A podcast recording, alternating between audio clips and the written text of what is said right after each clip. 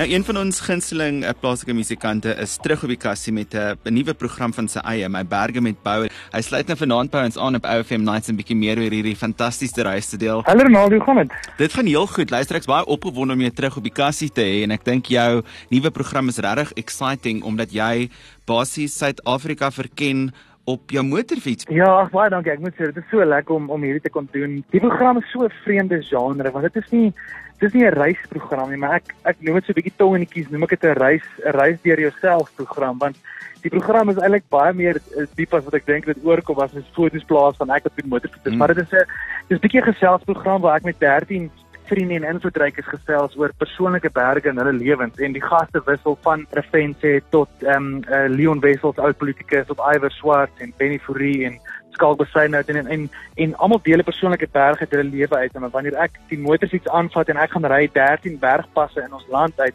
dan deel ek weer 'n persoonlike berg uit my lewe uit. So dit is dis meer dit is amper asof ek 'n dagboek met met die met die wêreld deel oor wat in my lewe aangaan tans en die veranderinge waartoe ek gegaan in die laaste ruk en dis gewoon net iets baie persoonliks en ek is baie opgewonde om dit uiteindelik te kan deel met met mense. Ek is baie opgewonde vir die volgende paar weke. Vertel ons 'n bietjie meer van hierdie hier passe wat jy verken het en waar presies dit in Suid-Afrika geleë is.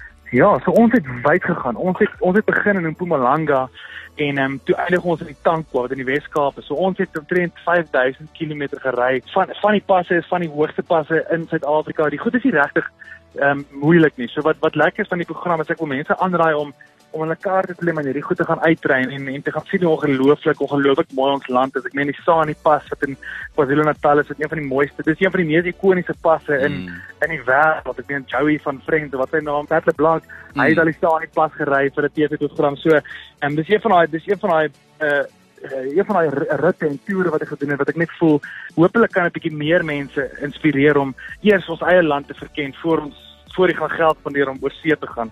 Absoluut. Luister, die laaste paar maande was iets wat moeilik met lockdown en grendeltydperk en al die regulasies. Was dit moeilik om 'n program of 'n program soos hierdie te skiet en te vervaardig in 'n tydperk of of was dit maar maklik omdat jy net jou motorfiets en jou kameraspan gehad het? Ja. Ons het dit maklik gehad want ek dink ons ons was 5 mense totaal en ek is maar meestal op die motorfiets en die ander was in die bakkie. So ons het dit lucky gehad in daai sin dat ons het nie net groot groot nommers gewerk en groot groepe nie en ons is omtrent heeltyd in die middel van nêrens. Ek meen daar waar daar in die tanko, ek weet nie of jy ooit in die tanko was nie. Daar's niks vir ewig. Dit voel of jy op 'n ander planeet is. So ek dink nie eens COVID het die moed om uh, om in die om die hitte aan te durf in die tanko nie.